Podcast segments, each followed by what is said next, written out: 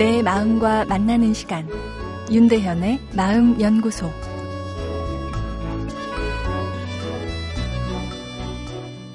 안녕하세요. 월요일 윤대현의 마음 연구소입니다. 오늘은 시험 불안에 관한 내용입니다. 자녀가 좋은 성적을 받기 원하는 건 모든 부모가 같은 마음이겠죠. 좋은 성적을 얻기 위한 세 가지 요소를 뽑는다면 우선 공부에 대한 동기가 충분해야 합니다. 우리 아이는 머리는 좋은데 공부를 안 해서 문제다라고 흔히들 말하는데 아 이게 동기의 문제죠. 공부가 재미없으면 어, 머리 좋은 것이 성적과 연관될 수 없습니다. 그 다음 요소는 공부의 기술이죠. 효과적으로 지식을 이해하고 기억한 후 그것을 시험 문제 요구 사항에 따라 끄집어내서 정답을 만들어낼 수 있도록 훈련을 해야 하죠. 여기까지가 시험을 잘 보기 위한 준비 과정이라 볼 수 있겠는데요. 그런데 준비를 철저히 했어도 시험 당일날 제 실력을 발휘하지 못하면 좋은 성적을 얻기 어렵습니다. 준비할 때까지는 누가 봐도 1등인 친구가 시험은 망치는 경우가 꽤 있는데요.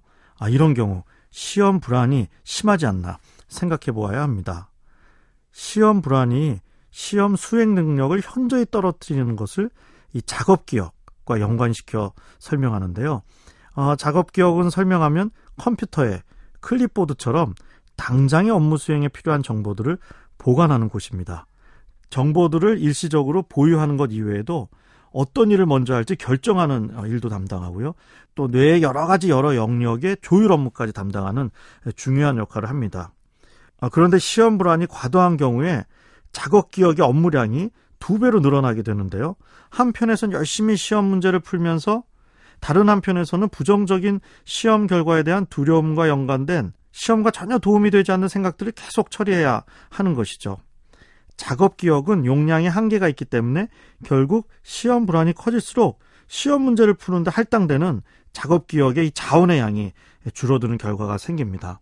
어, 따라서 시험 불안이 큰 자녀에게 왜 이렇게 산만하냐며 더 시험에 집중하라고 야단치는 것은 도움이 되지 않죠.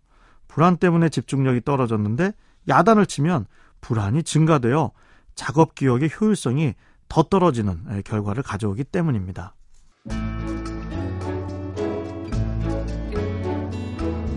윤대현의 마음연구소.